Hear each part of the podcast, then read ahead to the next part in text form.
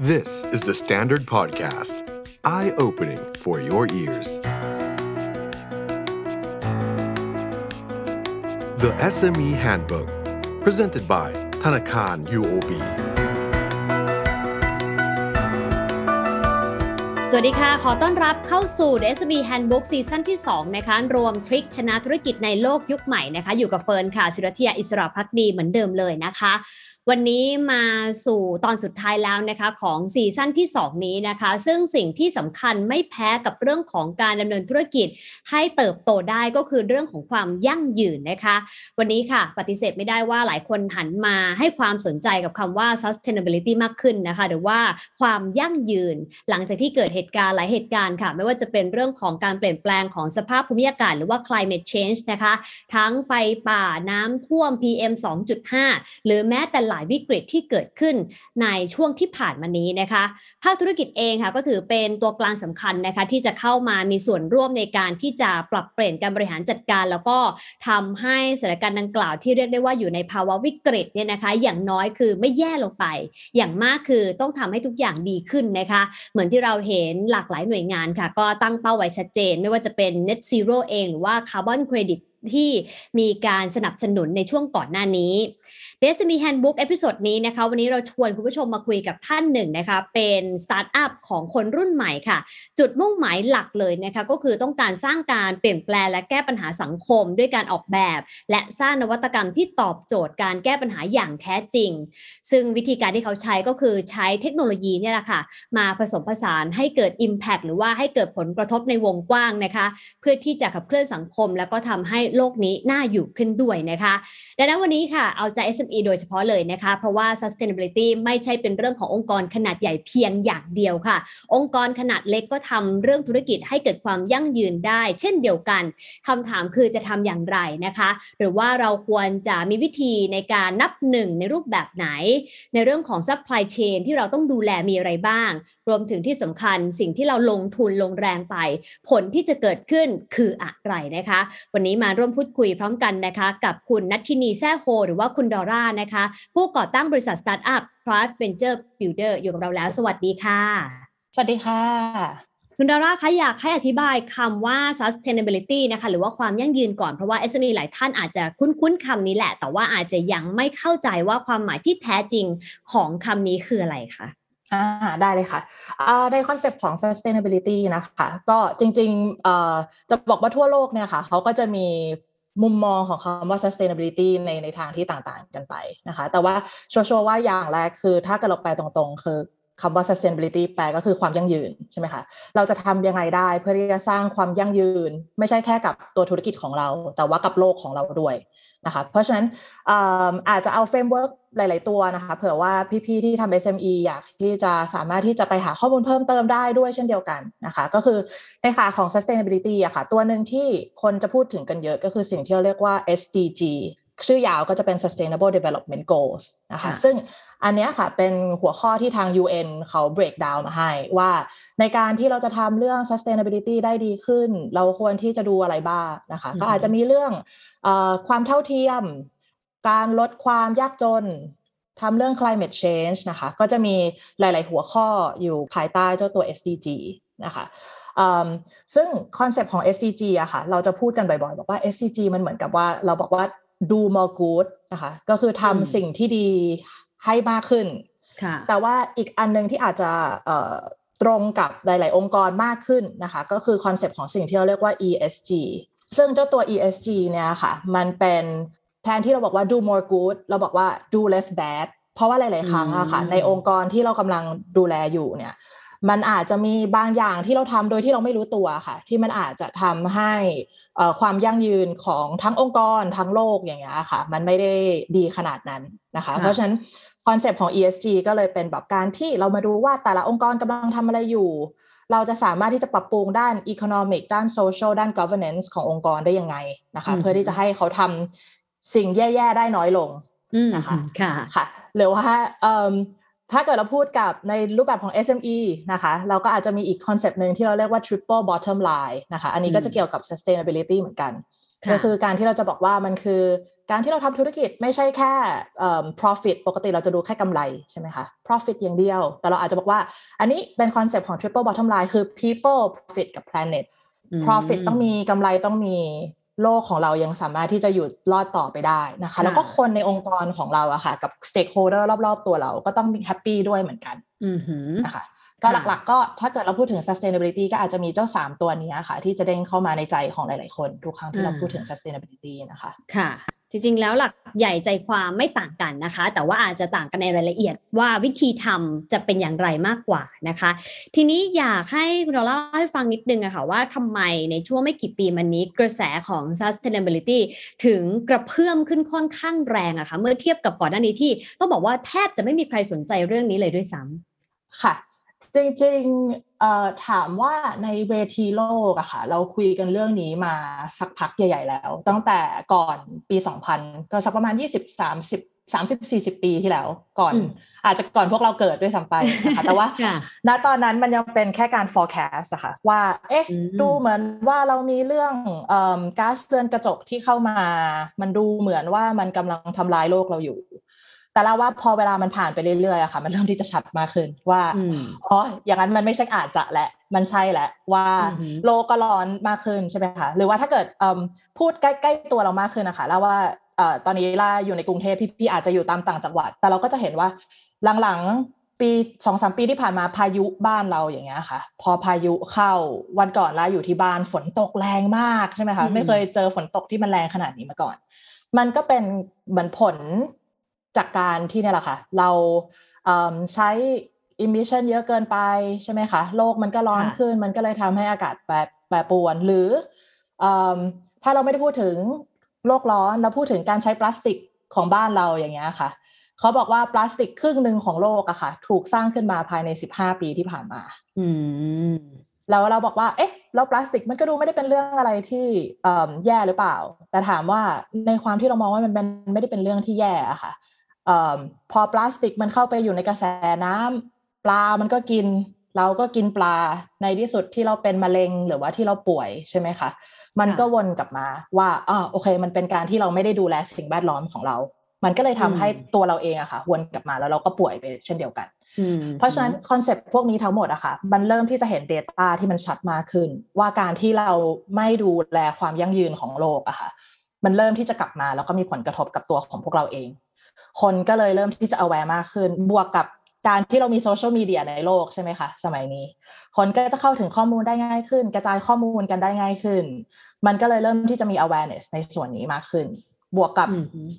อันสุดท้ายอะค่ะ คือมันจะเป็นเรื่อง อันนี้มันจะวนกลับมาเรื่องโลกร้อนแบบชัดๆเลยอะค่ะ ที่เขาบอกว่าจริง ๆ เราจะต้องลดลด emission ของเราภายในปี 2030 ใช่ไหมคะ ซึ่งอันนี้ 2021 แล้ว ใกล้จะ 2022 แล้ว เหลืออยู่8ปียังไม่ไปเป็นตามที่เราคาดหวังไว้ว่าเราจะลดอย่างเงี้ยค่ะ เพราะฉะนั้นถ้าเกิดเราไม่สามารถที่จะลดได้ เขาจะบอกว่ามันคือ tipping point อะค่ะ มันจะเลยจุดที่มันสามารถที่จะวนกลับมาได้แล้วพอมันเลยจุดนี้ปุ๊บ มันก็จะกลายเป็นว่า อะ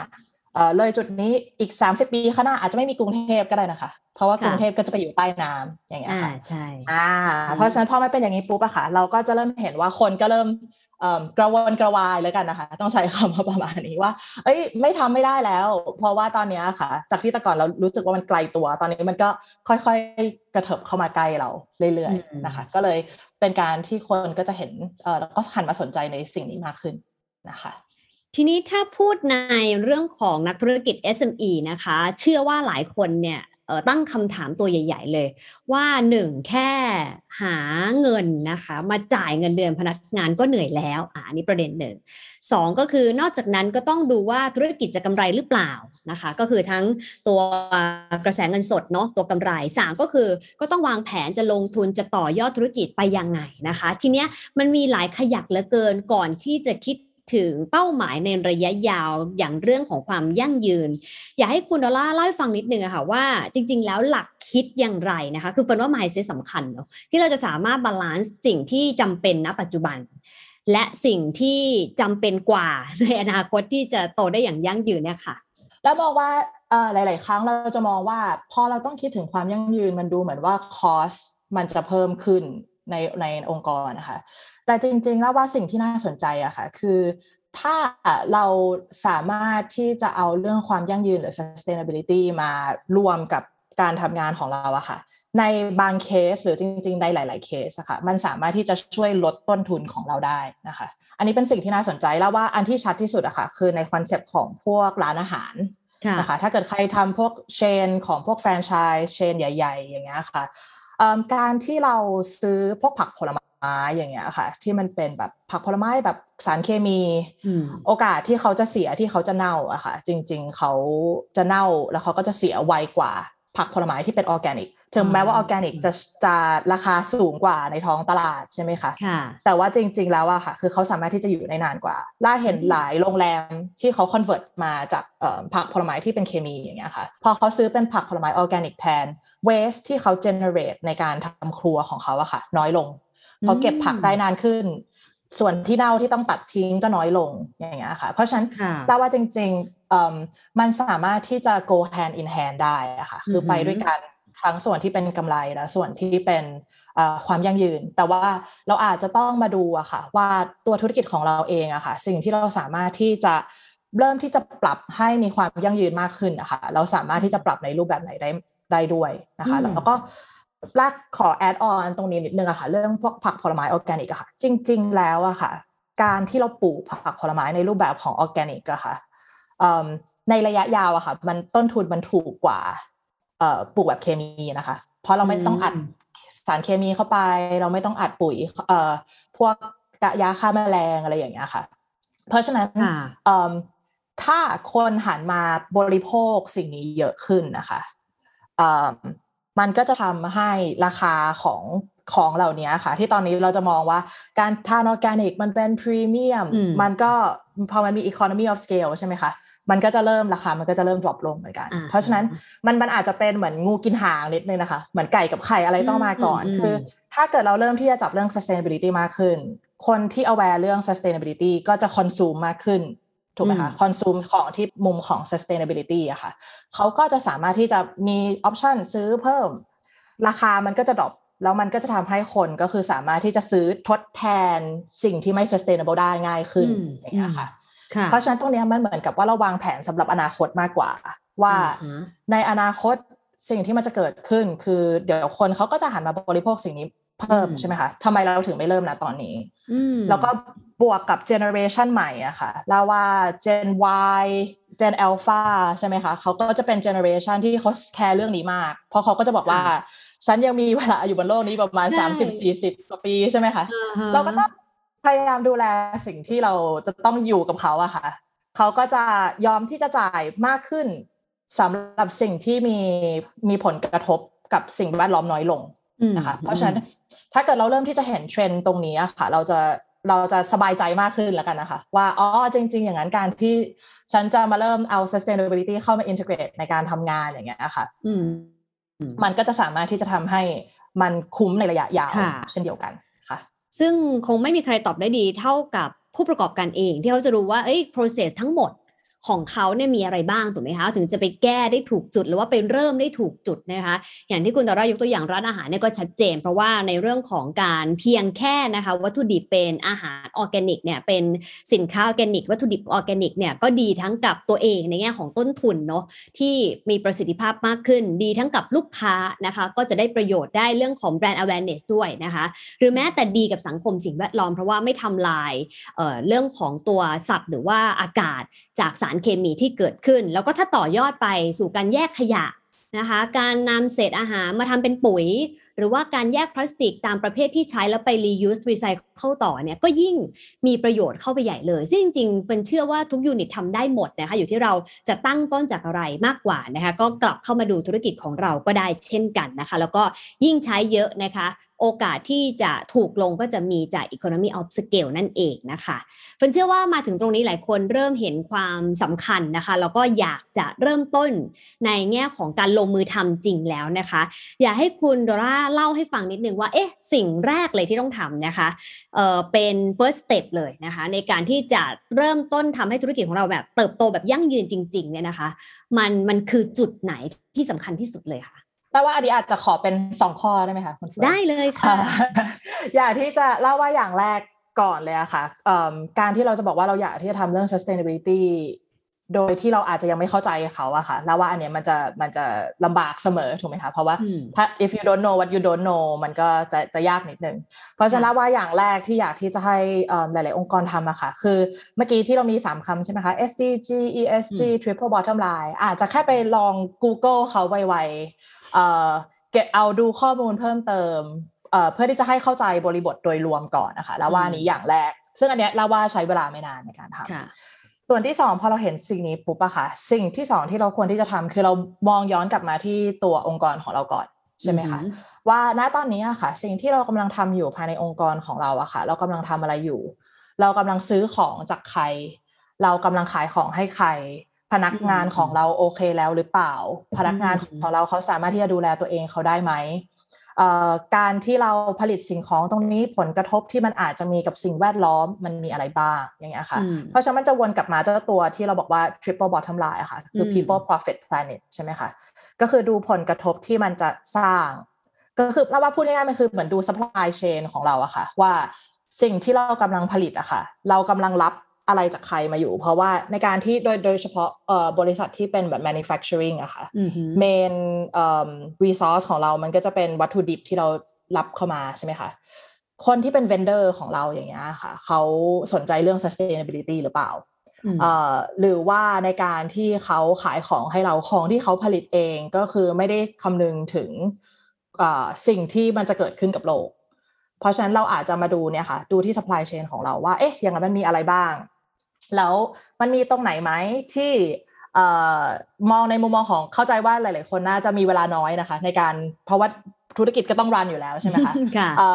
จะใช้คอนเซปต์ของคนขี้เกียจนิดนึงแล้วกันนะคะ เราจะบอกว่าอะ high um, high impact low effort อะไรที่เราสามารถที่จะบอกว่าเฮ้ยตรงเนี้ยเหมือนว่าเราจะใช้ตรงนี้เยอะนะ แต่ว่าสมมตินะเราเราอยากที่จะตรงนี้เป็น resource ที่เราใช้เยอะ แต่ vendor ของเราอย่างเงี้ยค่ะ เขาไม่ได้มองอันนี้เป็นเรื่อง sustainable เราอาจจะไปคุยกับเวนเดอร์คนนี้ไหมว่า เอ้ย มันปรับให้มัน sustainable มากขึ้นได้หรือเปล่า เธอรู้จัก SDG รู้จัก ESG รู้จัก triple bottom line หรือเปล่า อย่างนี้นะคะ ก็เป็นไปได้เพื่อที่จะให้เขาสามารถที่จะเปลี่ยนการ process ผลิตภัณฑ์ของเขาอะค่ะ ให้มัน sustainable มากขึ้น เพื่อที่พอเราเอาสิ่งนี้มาใช้อะค่ะ เราก็สามารถที่จะปรับให้มัน sustainable เอ่อทำให้สิ่งของของเรา sustainable มากขึ้นได้เช่นเดียวกัน ค่ะหรือว่าอีกอันหนึ่งที่สามารถสามารถที่จะทำได้ค่ะ ก็คือคุยกับคนในองค์กรของเรามากขึ้น เพื่อที่จะเช็คด้วยเช่นเดียวกันว่าในการที่เขาสามารถที่จะดูแลตัวเองอย่างเงี้ยค่ะ กับการที่เขาทำงานในองค์กรของเราเขาสามารถที่จะดูแลตัวเองได้ไหม มันมีอะไรที่เราสามารถที่จะสปอร์ตเขามากขึ้นได้หรือเปล่านะคะ เพราะว่าพอเราพูดถึง people มันคือ stakeholder ในในทุก ๆ ด้านใช่ไหมคะ ว่าพอเขามาทำงานกับเรายกตัวอย่างนะคะ บางที่เอ้ยมันยัง below minimum wage หรือเปล่า อาจจะมีเคสอย่างนี้ใช่ไหมคะเพราะฉะนั้นตรงนี้ค่ะ เราก็ต้องมาดูด้วยเหมือนกันว่า อย่างนั้นคนของเราเราสามารถที่จะทำยังไง เพื่อที่จะให้มัน optimal มากขึ้นได้นะคะ ซึ่งอันนี้ล่าหลายๆครั้งพอคุยเรื่องคนกับองค์กรนะคะเขาก็จะรู้สึกว่าเฮ้ยแต่มันจะต้องแบบ generate profit ให้เยอะที่สุดใช่ไหมคะ ล่าขอแอดออนตรงนี้นิดนึงคือเราเล่าว่ามันชัดเจนมากขึ้นในช่วงโควิดอะคะ่ะ ในที่สุดอะค่ะคือ อันนี้ก็จะเป็นเกี่ยวกับเรื่อง sustainability เหมือนกันนะคะ เพราะว่า SDG อันนึงคือเรื่อง no poverty หรือว่าเรื่องอการลดความเหลื่อมล้ำนะคะ ประเทศไทยเป็นประเทศในเอเชียตะวันออกเฉียงใต้ที่มีความเหลื่อมล้ำในด้านรายได้สูงที่สุดใน Southeast Asia เขาจะมี coefficient อันนึงเขาเรียกว่า Gini coefficient นะคะ เขาจะวัดคนที่รายได้สูงที่สุดมามา ดูกับคนที่แบบมีรายได้น้อยอย่างเงี้ยค่ะ แล้วเราก็จะอยู่อันดับต้นๆของโลกเลยก็คือมีช่องว่างนะคะ ระหว่างรายได้หรือที่เรียกว่ารวยกระจุกจนกระจายแบบนั้นหรือเปล่าใช่ค่ะใช่เลยค่ะ เพราะฉะนั้นในเคสของที่มันเป็นในรูปแบบนี้ค่ะ พอคนที่รายได้น้อยในประเทศเราเยอะใช่ไหมคะแล้วว่าสิ่งที่ชัดมากช่วงโควิดอย่างเงี้ยค่ะ พอโควิดมาใช่ไหมคะ พี่ๆที่เขามันหารายได้ day by day อะค่ะ เป็นหาเช้ากินข้ามใช่ไหมคะที่เราจะใช้คำว่าหาเช้ากินข้ามกันจะมีอยู่เยอะ พอไม่มีเงินเก็บโควิดเข้ามา สิ่งที่เราเห็นเกิดขึ้นเยอะคืออะไรคะเอ่อบางคนไม่ไหวก็อาจจะฆ่าตัวตายใช่ไหมคะซึ่งพอมันเป็นในเคสนี้หรือ เราก็จะเห็นในหลาย ๆ ประเทศอย่างเงี้ยค่ะ ช่วงที่มันเป็น recession คนก็จะเริ่มขโมยกันเยอะขึ้นอืมใช่ไหมคะมันก็จะมีเรื่อง safety โดยรวมที่เอ่อเราจะต้อง compromise เรื่อง safety โดยรวม เพราะฉะนั้นพอมันเป็นในรูปแบบนี้ค่ะ มันจะดีกว่าไหม ถ้าเกิดเราสามารถที่จะทำให้คนนะคะ ไม่ได้มีรายได้น้อยขนาดนี้ มีเพิ่มรายได้ให้เขา ให้เขาสามารถที่จะดูแลตัวเองได้ ในช่วงที่เป็น recession ในช่วงที่เป็นโควิด อย่างเงี้ยค่ะอืมให้เขายังสามารถที่จะดูแลตัวเองเขาได้ เพราะว่าถ้าเกิดอือฮึเขาสามารถที่จะทำอย่างนั้นได้อะค่ะ ในที่สุดสิ่งที่จะ benefit โดยรวมคือสังคมโดยรวม อืมเพราะค่ะฉะนั้นวนกลับมาว่าหลายๆองค์กรจะมองว่าเฮ้ยแต่ว่าถ้าเกิดฉันเพิ่มรายได้ให้กับเอ่อพนักงานในองค์กร มันก็จะกลายเป็นว่ารายได้ฉันลดนะ เราอาจจะต้องดูว่า เอ้ยมันเป็น เหมือน long term benefit แล้วกันค่ะ ว่าถ้าเกิดเขาสามารถที่จะดูแลตัวเองของเขาตัวของเขาได้ดีขึ้นใช่ไหมคะสังคมโดยรวมอย่างเงี้ยค่ะ มันก็จะสามารถที่จะพัฒนาขึ้นมาให้ดีขึ้นได้ด้วยเช่นเดียวกัน อืมนะคะค่ะค่ะ เพราะฉะนั้นต้องยอมรับว่าการลงทุนในระยะสั้นเนี่ยอาจจะเห็นผลระยะยาวนะคะแล้วก็เวลาที่เราจะพูดถึงคนที่มีส่วนเกี่ยวข้องเนี่ยก็ไม่ต้องดูเฉพาะภายนอกอย่างเดียวนะคะ กลับมาดูภายในก่อน อย่างเช่น คนที่เขาทำงานให้กับเราอย่างพนักงานในองค์กรเป็นต้นนะคะแล้วค่อยข้ามไปดูผู้มีส่วนได้เสียอื่น ๆ รวมถึง supply chain ที่เกี่ยวข้องด้วยเหมือนกันนะคะ ทีนี้พอหลังจากเขาเข้าใจแล้วนะคะ ว่าประเภทของตัว ESG SDG Triple Bottom Line เป็นอย่างไรเข้ามาดูตัวเองแล้วนะคะแล้วก็รู้แล้วว่าเขาควรจะเริ่มปรับจากส่วนไหนทีนี้สิ่งที่ฟันอยากทราบต่อค่ะก็คือ ตอนที่เริ่มทำเนี่ยค่ะคุณโดรา เราควรจะทำโดยใช้ทรัพยากรที่มีอยู่เดิม ต้องลงทุนเพิ่ม หรือเราควรบริหารจัดการเรื่องนี้อย่างไงกับเรื่อง sustain เนี่ยค่ะล่ามองว่า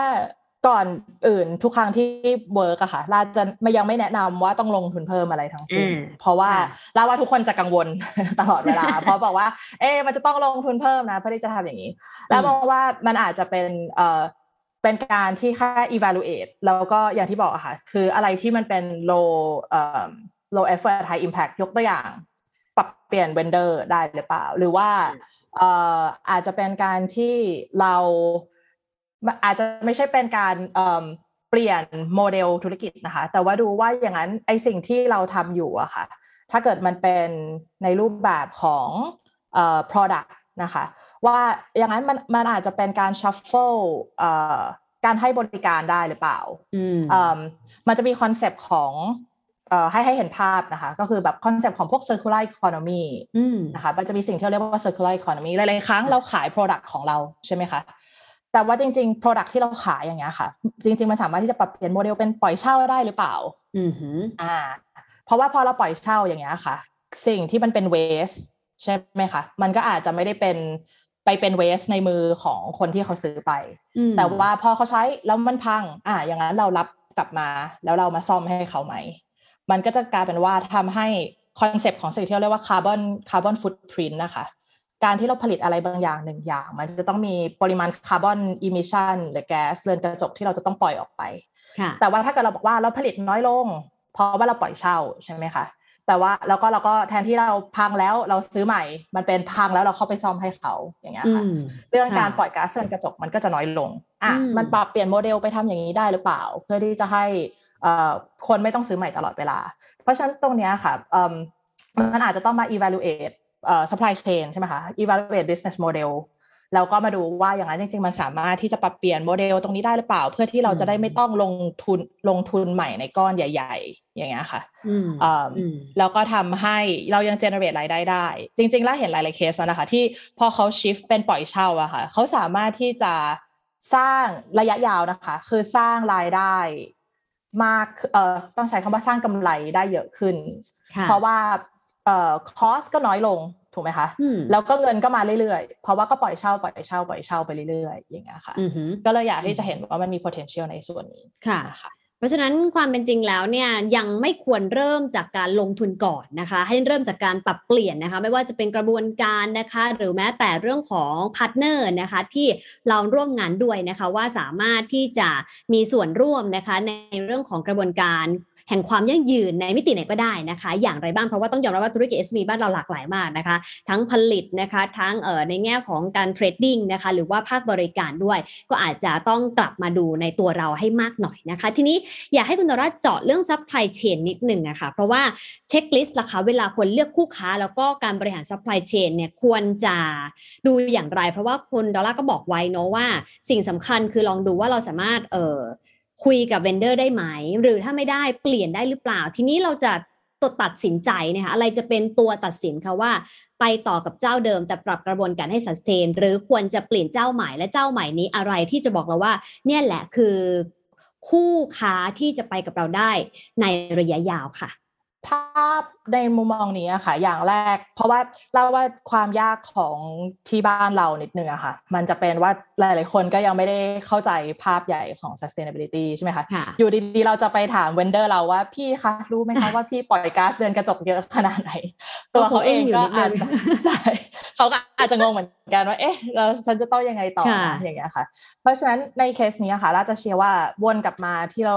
ดู 3P bottom line ของเราก่อนอะพอเรา evaluate ตัวเองแล้ว เราคิดว่า เอ๊ะมันมีสิ่งที่เรารู้ว่าเราสามารถที่จะปรับเปลี่ยนภายในองค์กรของเราได้อย่างเงี้ยค่ะ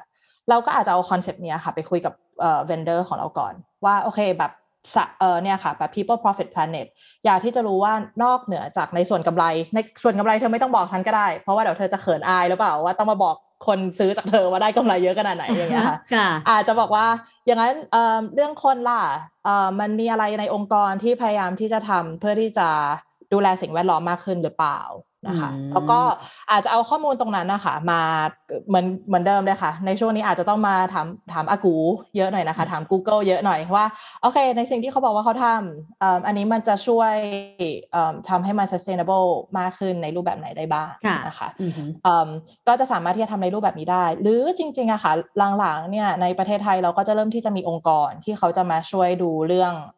ทำเรื่องแบบ evaluate ให้ได้อย่างเงี้ยค่ะ ว่าไอ้องค์กรนี้จริง ๆ เขาแบบ sustain หรือไม่ sustain แต่ว่าตรงเนี้ยค่ะ มันก็จะเริ่มมีเงินที่จะเข้ามาเกี่ยวในการที่จะให้เขาช่วย evaluate ได้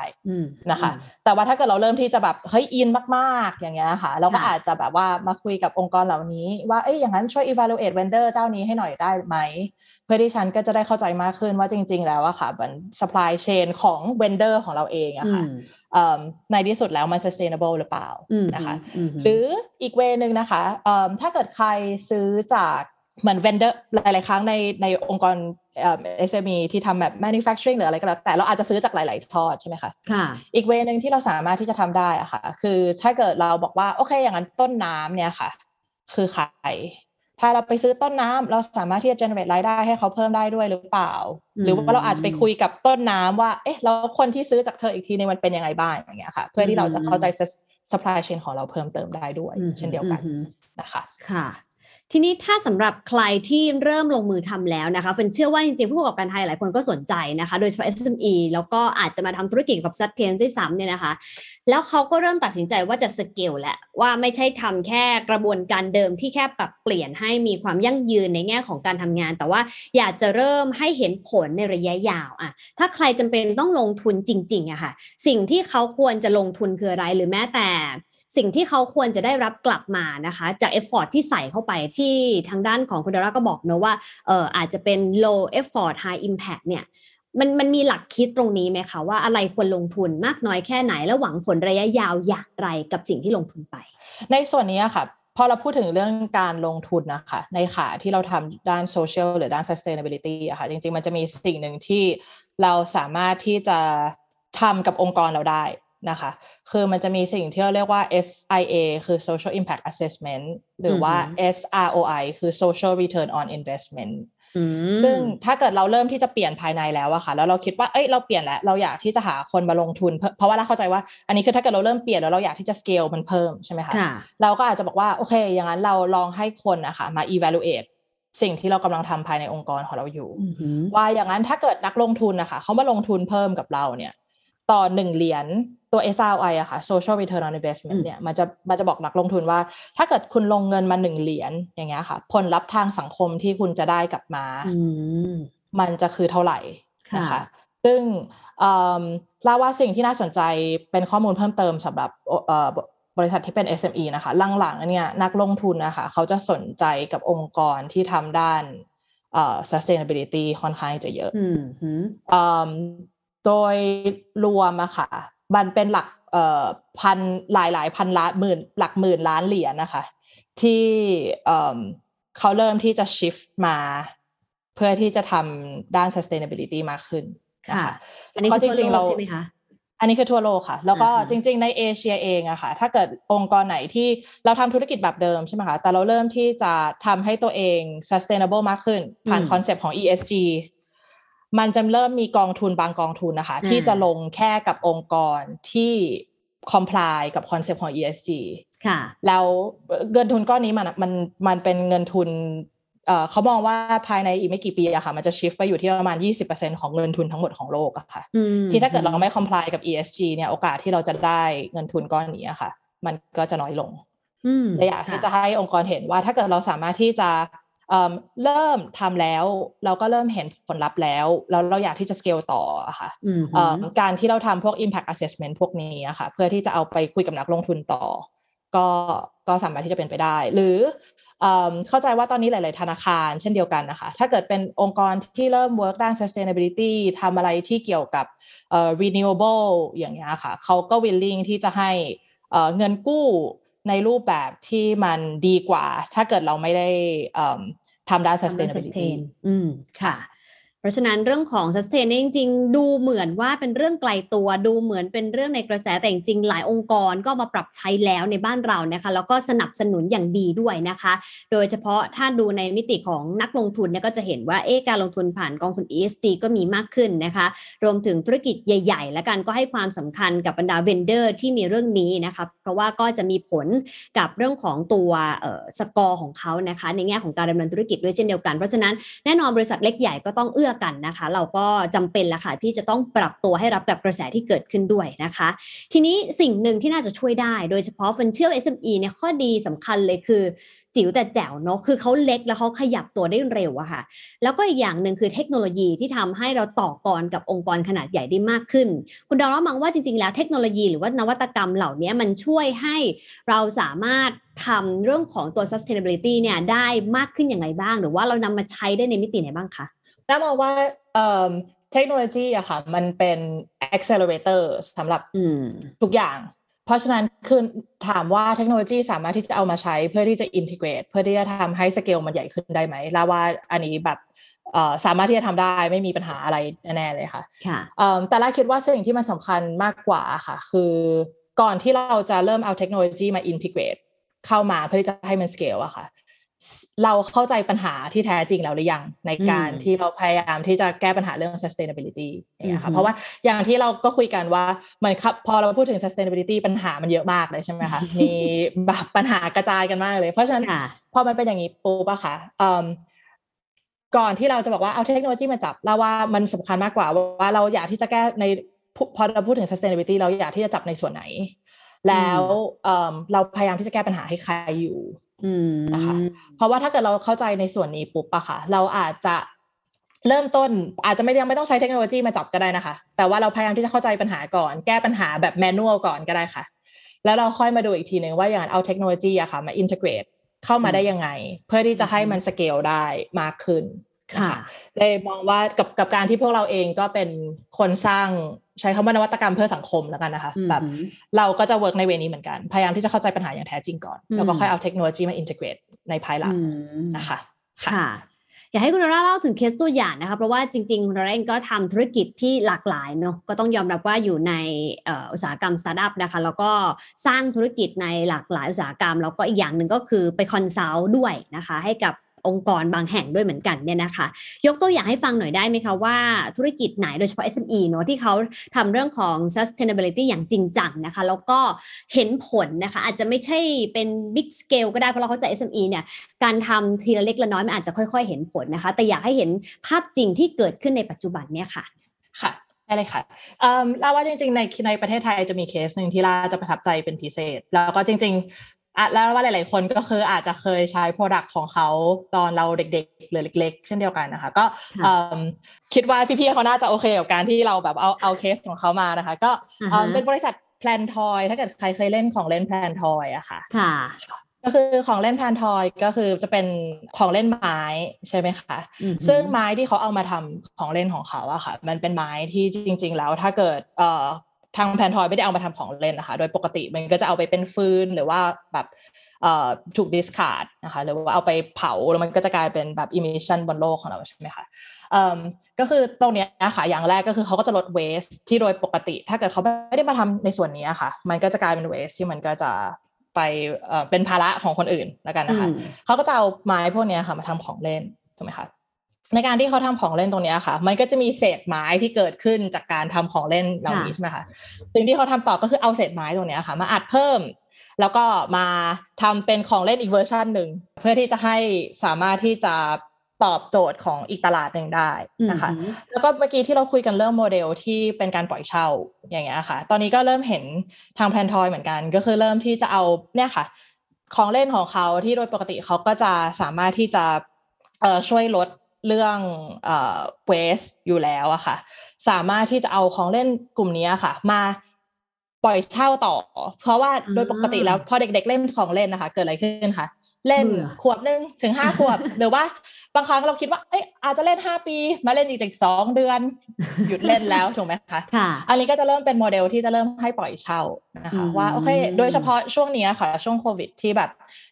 ก่อนหน้านี้ที่เรายังไม่สามารถที่จะออกไปข้างนอกได้ใช่ไหมคะอือหือก็คือเด็กๆก็จะอยู่ในบ้านกันเยอะแบบเบื่ออยู่บ้านไม่มีอะไรทำเอ่อเขาก็เนี่ยค่ะ เริ่มเป็นการปล่อยเช่าเป็นโมเดลที่อะแทนที่จะต้องซื้อแล้วพอคุณซื้อเสร็จปุ๊บคุณก็ไม่รู้ว่าคุณจะไปทำอะไรกับมันต่อ อาจจะไปทิ้งหรือเปล่าหรืออะไรอย่างนี้ใช่ไหมคะก็สามารถที่จะเช่าได้อืมนะคะ ก็เลยอันนี้ก็จะเป็นเอิ่ม โมเดลหนึ่งที่ส่วนตัวล่าค่อนข้างจะชอบอย่างเงี้ยค่ะ หรือว่าอ่าฮะเอิ่มก็จะมีอีกบริษัทหนึ่งที่ก็ตอนนี้ก็มาแรงอยู่พอสมควรนะคะ ก็คือบริษัทที่ชื่อว่ามอลูอืมอะมอลูปอย่างเงี้ยค่ะเขาก็จะเป็นบริษัทที่อยากที่จะเอาผ้าอย่างเงี้ยค่ะ โดยปกติผ้าของเอิ่มโรงงานหลาย ๆ โรงงานที่พอมันหมดเอ่อไม่ใช้แล้วเขาก็จะเอามา discard ใช่ไหมคะ moreloop ก็จะเอาผ้าเหล่านี้ค่ะ มาชุบชีวิตใหม่ ให้ second life ให้เขานะคะ แล้วก็ค่ะเอิ่มในการที่เราซื้อจาก moreloop อย่างเงี้ยค่ะเอ่อเสื้อทีมของออฟฟิศลาอย่างเงี้ยค่ะ ก็จะใช้ก็จะใช้ใช้เอ่อซื้อจาก moreloop นะคะอ่เขาจะน่ารักมากเลยเขาจะมีแท็กมาให้ในวันที่เราซื้ออย่างเงี้ยค่ะ ว่าการที่คุณซื้อเสื้อตัวนี้คุณช่วยลดเรื่อง carbon emission ไปเท่าไหร่อย่างเงี้ยค่ะใช่ค่ะเราก็จะแบบเห็นแล้วเราก็จะเริ่มรู้ว่าอ๋อโอเค อย่างนั้นจริงๆ ฉันสามารถที่จะช่วยลด การปล่อยก๊าซเรือนกระจกได้นะ จากการที่ฉันซื้อเสื้อผ้าจากเธออย่างเงี้ยค่ะอืมค่ะเราก็จะเห็นเนี่ยค่ะ พวกคอนเซปต์ของธุรกิจเหล่านี้ที่เริ่มที่จะเด้งขึ้นมาเรื่อยๆ หรือถ้าเกิดในสเกลที่ใหญ่ขึ้นอย่างเงี้ยค่ะ เราก็จะเห็นคนเริ่มที่จะมาอะถ้าเกิดเราไม่ได้พูดถึงแบบการทำธุรกิจใหม่เลยนะคะ การ optimize อย่างเงี้ยค่ะ ในในการทำโรงงานของเราเราก็จะเริ่มเห็นหลายๆเอ่อที่เริ่มที่จะแบบว่าเอา renewable มาติดอืม ในโรงงานของเขาใช่ไหมค่ะคะซึ่งในมุมมองหนึ่งเอ้ยการติด renewable พวกนี้มันเป็นการลดต้นทุน แต่ว่าจริง ๆ เขาก็สามารถที่จะช่วยโลกได้เช่นเดียวกันนะคะใช่กับการค่ะที่เอิ่มเราใช้พลังงานที่สะอาดในการ power การ manufacture หลาย ๆ อย่างของเรา อันนี้ก็สามารถที่จะช่วยได้เหมือนกัน อืมอืมค่ะ อยากให้คุณดอลล่าเล่าให้ฟังเกี่ยวกับเรื่องของคาร์บอนเครดิตหน่อยนะคะ เพราะว่าบ้านเราอาจจะไม่ได้ให้ความสำคัญกับเรื่องนี้นะคะ แต่ว่า เข้าใจว่าเดี๋ยวอาจจะมีโอกาสให้กับ SME ไทยในเรื่องนี้ในอนาคตด้วยใช่ไหมคะ ค่ะ ใช่เลยค่ะ ก็เอิ่มจริง ๆ นะตอนเนี้ยค่ะเอิ่มคนรายการซื้อขายคาร์บอนเครดิตอะค่ะมันกำลังเกิดขึ้นอยู่ทั่วโลก อาจจะอธิบายเรื่องคาร์บอนเครดิตให้เห็นภาพนิดนึงคาร์บอนเครดิตคือการที่เราดูว่าในการที่เราปรับเปลี่ยนการทำงานของเราอะค่ะ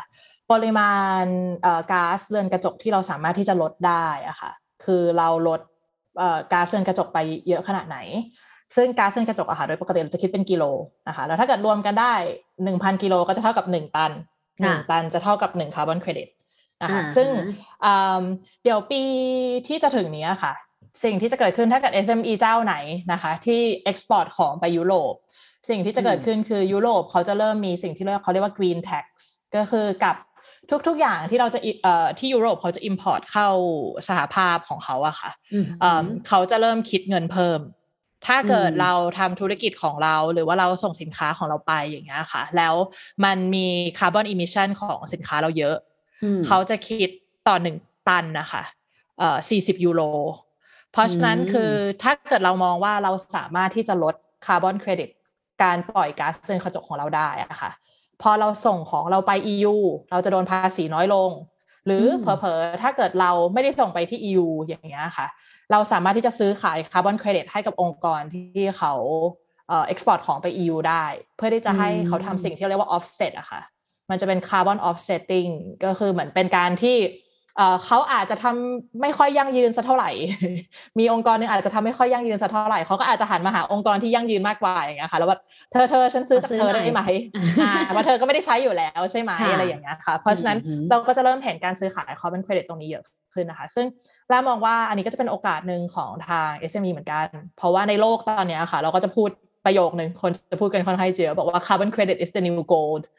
นะคะ ว่าแบบทองทองใหม่ของโลกเนี่ยนะคะ ก็คือจะเป็นเรื่องคาร์บอนเครดิตเพราะว่าทุกคนก็อยากที่จะลด emission ของตัวเอง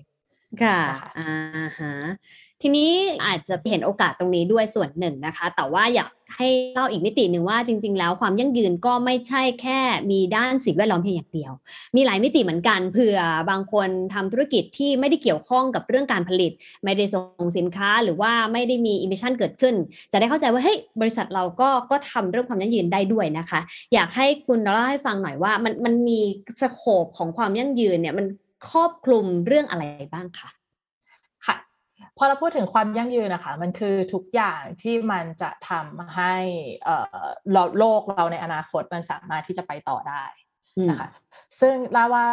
ตัวที่มันชัดเจนมากที่สุดอะคะ่ะในส่วนนี้ก็คือในคอนเซปต์ของอที่เราคุยกันล่วงหน้านะคะก็คือสิ่งที่เราเรียกว่า SDG หรือว่า Sustainable Development Goals นะคะซึ่ง goals พวกนี้ค่ะของ UN อันนี้ก็คือเป็น UN เขาเป็นคนคิดขึ้นมานะคะมันจะมีทั้งหมด 17 หัวข้อด้วยกันนะคะในบางหัวข้ออย่างเงี้ยค่ะ เราอาจจะมองว่าเฮ้ยมันจะต้องเป็นแบบเรื่อง environment ทั้งหมดหรือเปล่านะคะ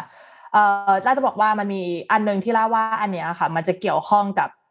เอ่อสามารถที่จะเกี่ยวข้องกับทุกองค์กรได้นะคะ คือที่เมื่อกี้เราคุยกันว่า no poverty ใช่ไหมคะ หรือว่าอีกอันนึงที่เล่าว่าในองค์กรสามารถที่จะทำได้เพิ่มเติมก็คือคอนเซปต์ของ quality education การที่เราบอกว่าโอเคอย่างนั้นพนักงานของเราอย่างเงี้ยค่ะเขามันก็มี skill มากพอที่เขาสามารถที่จะ execute งานที่เขาสามารถที่จะโตไปในองค์กรของเขาเพิ่มเติมได้หรือเปล่า เพราะว่ามันก็วนกลับมาเรื่องเดิมใช่ไหมคะ triple bottom line คนไม่แฮปปี้เงินไม่มาสิ่งแวดล้อมเราก็ไม่สามารถที่จะช่วยได้เช่นเดียวกันนะคะเพราะฉะนั้นถ้าเกิดเราบอกว่าเอ้ยเรามองว่าของเรามันอาจจะไม่ได้ไปแตะด้านแบบ environment แบบจ๋าๆเราอาจจะเป็น service provider เราก็อาจจะมองว่าโอเคอย่างนั้นเราสามารถที่จะปรับเปลี่ยน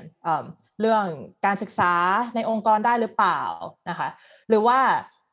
อันหนึ่งที่ล่าจะอินมากๆก็คือแบบเรื่อง gender equality อันนี้ก็อยู่ในขา sustainability เหมือนกันนะคะ เพราะว่าเราจะบอกว่า แล้วว่าในประเทศไทยมันจะไม่ชัดเท่ากับในต่างประเทศ หรือว่าอาจจะเป็นแค่คนยังไม่ค่อย aware อย่างเงี้ยค่ะ แต่ว่าเราจะพูดเรื่อง gender equality กันเยอะมากที่ต่างประเทศ ว่าเอ๊ะโดยปกติเนี่ยค่ะ ผู้หญิงกับผู้ชายในองค์กรทำงานเหมือนกัน แต่ในที่สุดเงินเดือนไม่เท่ากัน เราอาจจะแค่ย้อนกลับมา evaluate องค์กรของเราก็ได้นะคะ ว่าเอ๊ะน้องผู้หญิงกับน้องผู้ชายคนนี้จริง ๆ งานเหมือนกันไหมอ่า แล้วเงินเดือนเท่ากันหรือเปล่าอืมเอ๊ะเราถ้าเกิดเงินเดือนไม่เท่าทำไมเราถึงไม่ได้ให้เขาเท่ากันนะทำไมเราถึงให้น้องผู้หญิงน้อยกว่า อย่างเงี้ยค่ะหรือพอเราพูดถึง gender equality อีกหนึ่งอย่าง มันก็วนกลับมาเรื่องคนอีกนะคะ การดูแลคนในองค์กรตัวเองด้วยอย่างเงี้ยค่ะในหลาย ๆ ประเทศรอบโลกใช่ไหมคะเราบอกว่า เอ้ย เรามีลาคลอดใช่ไหมคะประเทศเราจะมีลาคลอด แต่พอคลอดเสร็จปุ๊บอาจจะไม่ได้มีเวลาให้คุณแม่สามารถที่จะอยู่กับลูกได้ไม่ได้มี maternity leave ไม่ได้มี care สำหรับ maternity ซึ่งเราอาจจะมองว่าเอ๊ะแล้ววันนี้มันเกี่ยวกับความยั่งยืนยังไง เราจะบอกว่า เราบอกว่าเราอยากที่จะให้ความยั่งยืนนะคะมันไม่ใช่แค่ช่วงนี้ใช่ไหมคะมันคือตอนนี้แล้วก็อนาคตไปอีกครอบครัว อาจจะฟังดูแบบว่าเหมือนเหมือนเอ่อสื่อยุคเก่านิดนึงนะคะ แต่แบบครอบครัวมันคือพื้นฐานของของสังคมถูกไหมคะอ่าของชีวิตและสังคม การที่เด็กๆอะค่ะ ไม่ได้อยู่กับพ่อแม่ไม่ได้รับ เอ่อทุกสิ่งทุกอย่างที่เขาควรที่จะได้รับจากจากครอบครัวอย่างเงี้ยค่ะ มันอาจจะไปเป็นผลกระทบในระยะยาวในเชิงสังคม ในวงกว้างก็เป็นไปได้นะคะ เพราะฉะนั้นตรงนี้ค่ะ มันจะมีหลาย ๆ อย่างที่เราสามารถที่จะ ทำได้นะคะ หรือว่าให้เห็นภาพมากขึ้นว่าในในคอนเซปต์ของ sustainability อะค่ะมันอาจจะไม่ใช่แค่สิ่งแวดล้อมอย่างเดียว มันมันไปแตะเรื่องสิ่งแวดล้อมเยอะ แต่ว่ามันก็ไปแตะเรื่องคนเยอะเช่นเดียวกัน เพราะว่าในที่สุดอะค่ะคือ ถ้าคนไม่ educate เดี๋ยวเขาก็จะไปทำลายสิ่งแวดล้อมกันเพิ่มอยู่ดีถูกไหมคะเพราะฉะนั้นเราก็ต้องดูกันทั้งสามส่วนอย่างเงี้ยค่ะ ว่าเราจะทำอย่างไรเพื่อที่เราจะสามารถที่จะ ช่วยดูแลโลกไปด้วยกัน คุณตรับพอมีตัวอย่างไหมคะสำหรับธุรกิจที่เขาทำเรื่องความยั่งยืนที่ไม่เกี่ยวกับสิ่งแวดล้อมเลย จริง ๆ อันนี้จะแชร์เป็นเหมือนโมเดลอะค่ะ จริง ๆ เราจะเห็นสิ่งหนึ่งที่เกิดขึ้นเยอะๆนะคะในหลาย ๆ ธุรกิจเนี่ยเขาก็จะเริ่มที่จะเห็นว่าปัญหาหนึ่งของสังคมที่เราจะเจอกันทั่วโลกไม่ใช่แค่ในบ้านเราก็จะเป็นเรื่องความเหลื่อมล้ำการที่เหมือนคนที่มีรายได้น้อยอย่างเงี้ยค่ะเขาก็จะตกอยู่ใน loop ของของความยากจน เพราะว่า ไม่สามารถที่จะไม่ได้มีเงินพอที่จะมีเหมือน credit term หรือ credit line ใช่ไหมคะ แล้วก็ในที่สุดก็อาจจะต้องไปกู้เงินนอกระบบ ซึ่งดอกเบี้ยมันก็จะสูงกว่าแบบการกู้เงินในระบบเยอะมากอย่างเงี้ยค่ะ แต่เพราะว่าเขาอาจจะไม่ได้มีโอกาสในการที่จะแบบเหมือนสร้างเนี่ยค่ะสร้าง credibility ของตัวเองพอเป็นอย่างนี้ค่ะหนึ่งโมเดลธุรกิจที่เราจะเห็นกันเยอะๆค่ะ คือ concept ของแบบ rent to own หรือว่า use to own ที่อเมริกาจะมีอยู่เคสหนึ่งก็คือแบบ PayJoy อย่างเงี้ยค่ะ ก็คือจะเป็นการที่เขาเป็น dealer มือถืออย่างเงี้ยค่ะ แต่ว่าเขาก็จะเอาเป็นอินโนเวชันที่ใส่ไว้ในมือถืออะค่ะ ที่ถ้าเกิดคนที่เขาซื้อมือถือจากเขาแล้วจ่ายเงินค่าบริการไม่ตรงเวลาค่ะ เขาก็จะตัดจะจะระงับการใช้งานของตัวมือถือคือไม่สามารถที่จะโทรออกได้ แต่ว่าถ้าเกิดกลับมาสมมติว่างวดนี้ เอ่อไม่มีเงินจ่ายไปจ่ายอีกทีนึงเดือนหน้าอย่างเงี้ยค่ะ มันก็จะปลดล็อกเหมือนเดิม ในการที่เขาทำอย่างเงี้ยค่ะ ก็คือเจ้าของของระบบเนี่ยเขาก็จะดูด้วยว่าเอ้ยคนคนนี้จริง ๆเขาดูมีความน่าเชื่อถือนะเขาแบบจ่ายบ่อยจ่ายที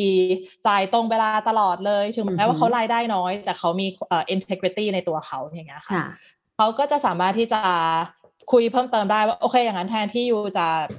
แค่เนี้ยค่ะ แค่แบบใช้ จริง ๆ อยากที่จะซื้อไหมแล้วก็ผ่อนไหม เพื่อที่จะให้สิ่งนี้ค่ะ เป็นของเธอเลยจริงๆเราก็จะเริ่มเห็นคอนเซปต์ของสิ่งนี้ค่ะ เกิดขึ้นเยอะ ซึ่งรับว่าในในมุมมองของ SME อะค่ะ มันจะน่าสนใจ ถ้าเกิดเราสามารถที่จะเอาโมเดลนี้ค่ะลองมาดูกับสิ่งที่เรากำลังขายอยู่เช่นเดียวกันยกตัวอย่างถ้าเกิดเราขายมอเตอร์ไซค์อยู่หรือเปล่า เอ๊ะ อย่างนั้นณตอนนี้ในการที่เราขายมอเตอร์ไซค์เราอาจจะมองแค่ว่าโอเค ขายขาดไปเลยใช่ไหมคะ แต่ว่า เอ๊ะ อย่างนั้นสามารถที่จะเช่าก่อนได้ไหม เพื่อที่จะเข้าใจมากขึ้นว่าคนคนนี้จริงๆ credit line เขาเป็นยังไง credit term เขาเป็นยังไงแล้วถ้าเกิดดีอย่างนั้นเราก็ค่อยปล่อยเป็นการขายต่อนะคะ เพื่อที่จะเพิ่มโอกาสให้คนที่รายได้น้อยด้วย นะคะเพื่อที่จะได้ดูว่าจริง ๆ แล้วเราสามารถที่จะช่วยเขาโดยการที่เราทำธุรกิจเหมือนเดิมนี่แหละค่ะแต่เราสามารถที่จะช่วยเขาเพิ่มเติมได้ยังไงบ้างนะคะเหมือนจริง ๆ เอาเดิมทีเนี่ยเราใช้แต่ quantity นะคือใช้แต่ตัวเลข เช่นมีเงินเดือนเท่าไหร่นะคะ มีเครดิตบูโรเป็นยังไงนะคะ หรือแม้แต่เรื่องของตัวสินทรัพย์ที่เอามาค้ำประกันแต่ว่า ตอนนี้เราเอาเรื่องของ quality นะคะหรือว่าพฤติกรรมของเขามาใช้ในการประกอบการตัดสินใจในเรื่องการเงินก็ได้นะคะ เราเองในฐานะนักธุรกิจลองดูว่าเอ๊ะเราจะปรับรูปแบบอย่างไรที่มองข้ามการทำธุรกิจแบบเดิมๆนะคะ เพื่อให้เกิดความยั่งยืนที่หลายมิติมากขึ้นนะคะ ทั้งเรื่องของการยกระดับ ผู้คนนะคะก็คือการลดความยากจนผ่านตัวนี้นะคะ หรือแม้แต่เรื่องของสิ่งแวดล้อมสังคมในรูปแบบที่เราทำได้กับธุรกิจที่เรามีส่วนได้เสียด้วยนะคะ ทีนี้ถ้าธุรกิจทั่วโลกนะคะรวมถึงบ้านเราด้วยหันมาใส่ใจเรื่องนี้ แล้วก็ลงมือทำอย่างจริงจังนะคะ สิ่งที่คุณดอลลามองว่าน่าจะเกิดการเปลี่ยนแปลงขึ้นนะคะ หรือแม้แต่ผลในเชิงบวกระยะยาวเนี่ยน่าจะมีอะไรบ้างคะค่ะ ล่ามองว่าผลบวกในระยะยาวอะค่ะ คือการ over consume ของเราอะค่ะ จะเริ่มที่จะเบาลง อันนี้ในมุมมองของลานะคะ เพราะว่าคนก็จะ educate กันมากขึ้น ว่าเอ้ยไอการที่ฉันแบบทำแบบ over consume อยู่ตลอดเวลาอย่างเงี้ยค่ะ มันอาจจะไม่ได้เป็นสิ่งที่ดีต่อโลกนะคะ ในระยะสั้นแล้วว่ามันอาจจะเนี่ยค่ะแบบดูเป็นเทรนด์มากขึ้นเอ่อคน educate มากขึ้น แต่ละมองว่าในระยะยาวอะค่ะ มันจะยังมีโลกที่ดีให้เด็กๆในอนาคตได้อยู่แล้วกันนะคะถ้าเกิดเตรียมในส่วนนี้แต่มันอาจจะดูไกลไป เพราะว่าเราก็มองว่า เอ้ยมันต้องอีกตั้งกี่ปีข้างหน้าใช่ไหมคะ แต่ว่าสิ่งที่มันสำคัญคือในความไกลหรือว่าในภาพใหญ่ที่เราอยากที่จะให้มันเกิดขึ้นในอนาคตอะคะ่ะ มันต้อง มันจะเกิดขึ้นได้ก็คือแบบ decision ของเราในทุกๆวัน การตัดสินใจทุกๆวันของเรา ว่า เอ้ย เราจะยอมที่จะ sacrifice บางอย่าง ความสบาย ความง่าย เพื่ออนาคตของลูกหลานหรือเปล่านะคะ ก็อาจจะต้องมองใน perspective นี้นะคะ ถ้าเกิดในมุมมองของเราค่ะ อยากฝากอะไรให้กับคนที่ฟันว่ามีคนหลายกลุ่มนะคะหนึ่งคือเห็นความสำคัญแต่ยังไม่ได้ลงมือทำสองคือทำแล้วแต่บางทีก็ท้อระหว่างทางมาเหมือนกันเนาะเพราะว่าโอเค เรื่องของอุปสรรคความท้าทายของธุรกิจการแข่งขันก็มีอยู่ แต่ว่าก็ต้องทำเรื่องนี้ควบคู่กันไป เพราะฉะนั้นบาลานซ์ก็จะไม่ได้ดีมากนักนะคะ กับ 3 คือกลุ่ม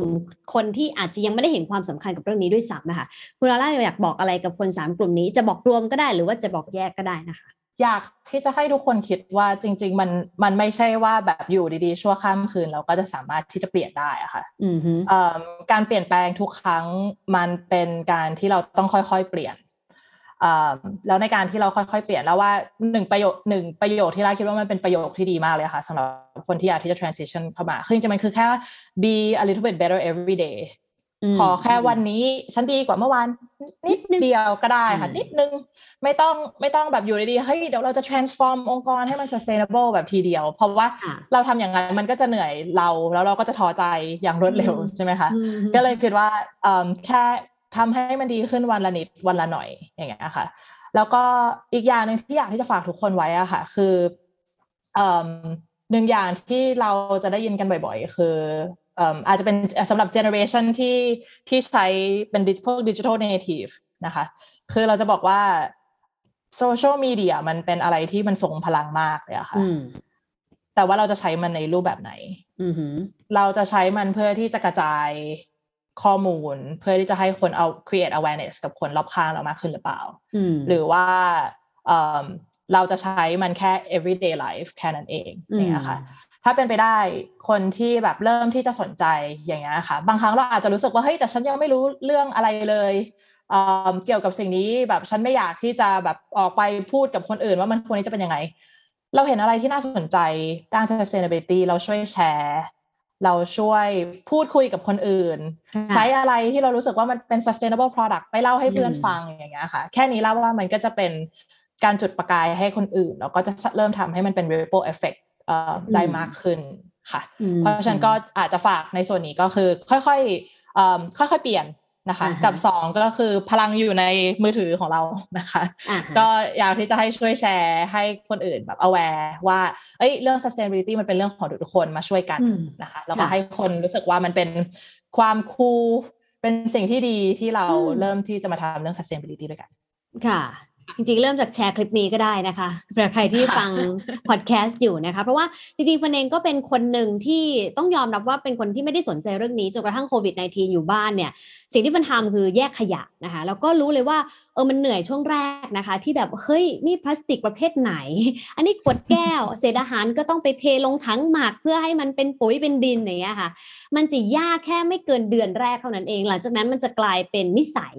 มันจะกลายเป็นพฤติกรรมขึ้นมาทันที นี่คือบุคคลธรรมดาหนึ่งคนเท่านั้น ซึ่งเฟิร์นว่าเฟิร์นเปลี่ยนได้คนอื่นก็เปลี่ยนได้นะคะ ทีเนี้ยเนี่ยแค่ Impact เล็กๆอะค่ะ เราลดปริมาณขยะที่ปกติเนี่ยต้องมาเก็บเนี่ยนะคะ ลงไปเฟิร์นว่ามากกว่า 50%เพราะว่าเราสามารถแยกออกมาได้ว่าเป็นพลาสติกเป็นแก้วเป็นหนังสือพิมพ์นะคะ หรือเป็น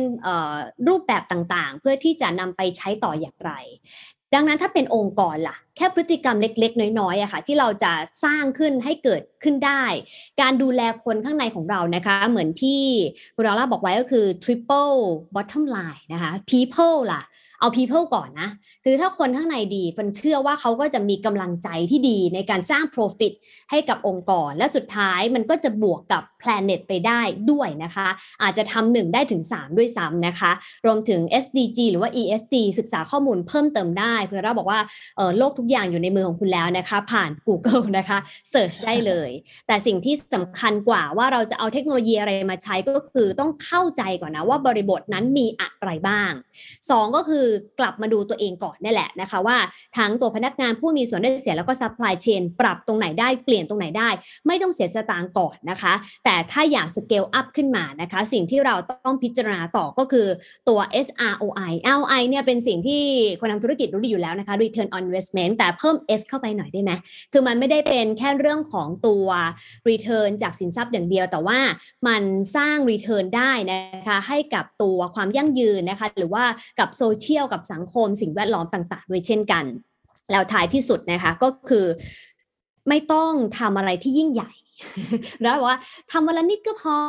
นะคะวันละนิดนั่นแหละนะคะ การลดการใช้สิ่งบางอย่าง การปรับรูปแบบบางอย่าง ใช้ซ้ำกับของบางอย่างในกระบวนการผลิต เหมือนที่หลายบริษัททำเนี่ยนะคะ ก็อาจจะก่อผลกระทบเชิงบวก แล้วก็กลายเป็นความยั่งยืนโดยที่ไม่รู้ตัวด้วยซ้ำนะคะ คือทำไปแล้วยั่งยืนไปแล้วนะคะ เราถึงจะกลับมารู้ว่าอ้าวสิ่งที่เราทำเนี่ยหรอคือกระบวนการความยั่งยืนนะคะ เพราะฉะนั้นเริ่มจากจุดเล็ก ๆนะคะ แล้วก็แก้ปัญหาให้ถูกจุด แล้วก็รู้ว่าเรากำลังทำอะไรอยู่ด้วยนะคะรับรองว่าสิ่งที่คุณหวังเช่น กระแสเงินสดที่เข้ามาต่อเนื่องบอททอมไลน์หรือว่ากำไรสุทธิสวยๆ เกิดขึ้นได้แน่นอน แล้วก็เกิดขึ้นในระยะยาวด้วยนะคะ วันนี้ขอบคุณมากจริง ๆนะคะสำหรับคุณดอลล่านะคะ คุณนัททินีแซ่โหนนะคะที่มาร่วมพูดคุยกับเรานะคะ ผู้ก่อตั้งบริษัทสตาร์ทอัพ Thrive Venture Builder ขอบคุณและสวัสดีค่ะ ขอบคุณค่ะาคุณคือเจ้าของธุรกิจ SME ที่กำลังมองหาตัวช่วยเพื่อให้ธุรกิจของคุณเดินหน้า ธนาคาร UOB พร้อมเคียงข้างคุณด้วยโซลูชันครบวงจรไม่ว่าจะเป็น UOB Bit Smart Tech Solution ที่ช่วยจัดการระบบธุรกิจต่างๆ ให้การบริหารธุรกิจครบจบในที่เดียว UOB Bit Super บัญชีเพื่อธุรกิจ เน้นประสิทธิภาพการบริหารต้นทุน ลดค่าใช้จ่ายในการทำธุรกรรม UOB Bit Money สินเชื่อเพื่อเสริมสภาพคล่องโดยไม่ต้องใช้หลักทรัพย์ค้ำประกัน UOB Supply Chain Management สินเชื่อแบบครบวงจร เพื่อเสริมสร้างความสัมพันธ์ทางธุรกิจกับซัพพลายเออร์หรือผู้แทนจำหน่าย สอบถามข้อมูลเพิ่มเติมได้ที่ UOB Biz Call Center โทร 02 343 3555 The SME Handbook Presented by ธนาคาร UOB The Standard Podcast. Eye Opening for Your Ears